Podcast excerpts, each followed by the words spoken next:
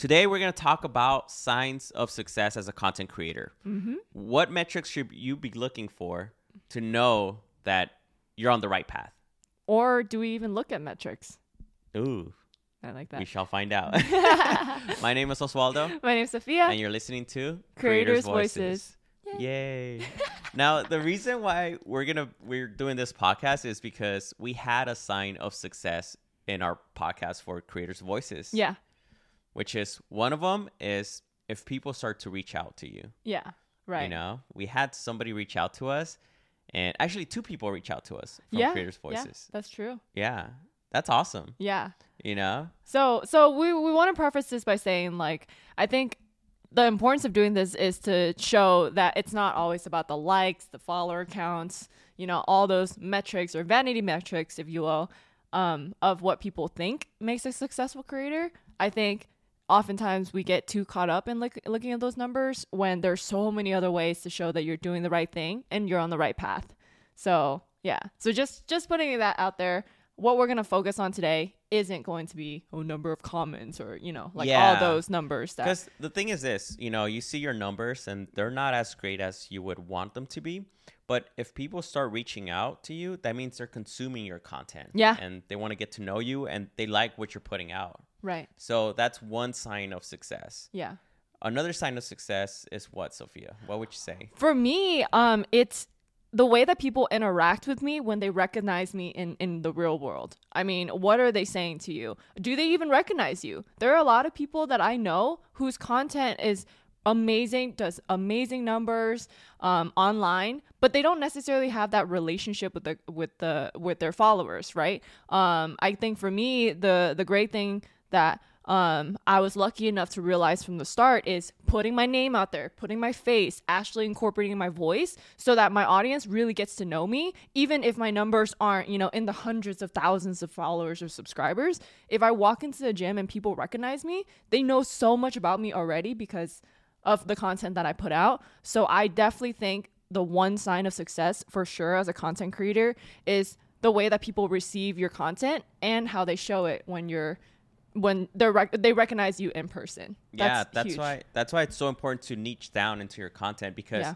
whatever niche you're in, if it's fishing, if it's skateboarding, if it's whatever it is, once you start being in that environment, Yeah. like let's say you're a skateboarder and you're pre- putting content on s- skateboarding. If you're at a skate park and somebody recognizes you, that's a really good sign Yeah. that people consume your content, you know, because people remember you by consuming your content. They Yep. don't remember you by just watching one of your videos. Yeah. You know? And then how they interact with you as Yeah. well. So that's that's actually a really good sign of success for sure. But to Yes. get there takes time, Yeah. you know? Yeah. Unless you get like a viral video, but But still. even then, I think that, you know, the only way that your followers get to know you is over time. They have to consume your content over and over again.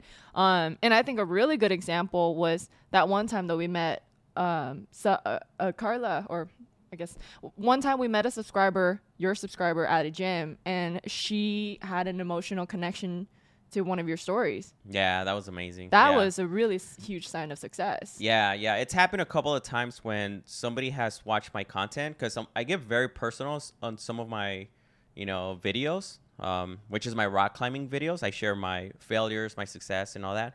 So I get some people that recognize me and they, I can tell they really enjoy my content. Yeah. And yeah, that definitely motivates me to make better content, you know? Be more open. be more open and um you know that's a good point sophia because you don't you want to make sure that the content that you make is not just educational like Yeah. educational content is evergreen content yes but you want to make sure your audience connects with you in a certain point Mm-hmm. if your content if if your content is the type of content where i come in i get the info i need and i leave i'm not going to remember you i'm not really going to care much about you but thank you for the info Yeah. right Yeah. but if you add some sort of story, some sort of connection that, you know, you're teaching me in a certain way, but I'm connecting with you, if you can integrate that, Mm-hmm. that value right there is very, very strong because now you're adding an emotion into uh, your content Yeah. as well, which is really hard to achieve, but it's very, very good for your content um, and for your what's called connect connecting with your audience. Yeah. Yeah. Another sign of success is the obvious sign, which is the numbers. Now, I know we mentioned that the numbers Yeah. don't matter, you know, mm-hmm. but they do in a certain extent. Right. Okay. Okay. They don't matter in the extent that, let's say, you get millions of views, but they don't really care about your content. Yeah. Right? That's true. If you get a thousand views and these people are very eager to watch more of your content, that's more valuable. yeah. So the numbers do matter in a certain extent, right? Yeah. So another metric to look at is your numbers. You know, if your numbers are not going up and they just keep going down, that means you keep you keep doing the same thing and not trying to improve your content. That's true. So you have to strive to improve your content. Yeah. Try to improve something in each attempt in each post that you put out. Each Mm-hmm. short, each reel, each you know long form video or podcast. Try to do something better. Try to learn something new. You know, don't just put out just to put out uh, content. So, what are some of the numbers that you look at specifically? Yeah, so And some of, show? actually that's a good question. Some of the numbers to look at is not just views, but Mm. retention. You know, if somebody comes over to you know watch your video, how long are they staying there for? Mm-hmm. If they're dropping off in the first you know five seconds, something's up with your intro. If they're dropping off at a certain point, figure figure out why are they dropping. Like actually look at your content and see where they're dropping, and ask yourself why, and don't do that again. Whatever's spiking, figure out why is this spiking why are our viewers watching this over and over again and try to um, replicate that as well Yeah.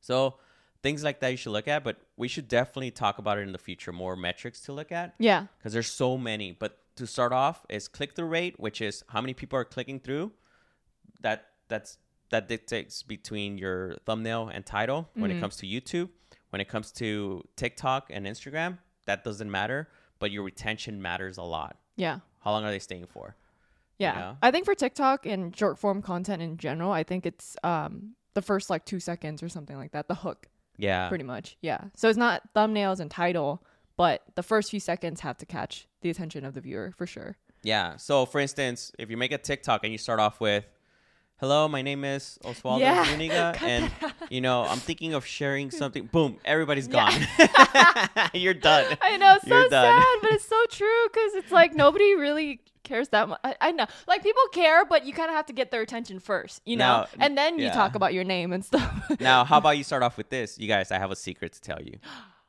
I want to know. Ah! what is it? you know it's like what is that. it and Yeah. then you you build up a story from Yeah. it but right there i have a secret to share it's like wow Yeah. who doesn't like to know a secret you know Right. Yeah.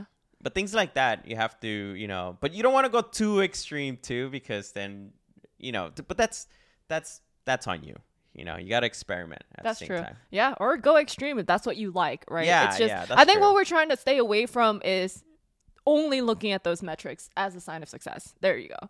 I think it's like the importance of those metrics, obviously they're important. They're there for a reason, but it's just it's so hard to not get attached to those numbers and you know, um kind of determine our value as a content creator just because this the numbers don't really show um that whatever results that you want and then you think that you you're not a good content creator because you're not getting millions and millions of views it's just simply not the way that it works. Like you you still are a very good content creator if you see gradual you know progress over time.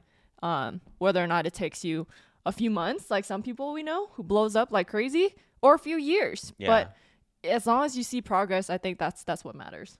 Yeah because every everyone's journey is different. Yeah. some people blow up sooner than others. Some people take a while but then they get the hang of it and they were there till you know patiently Mm-hmm. and learning and eventually they got the hang of it yeah So be patient.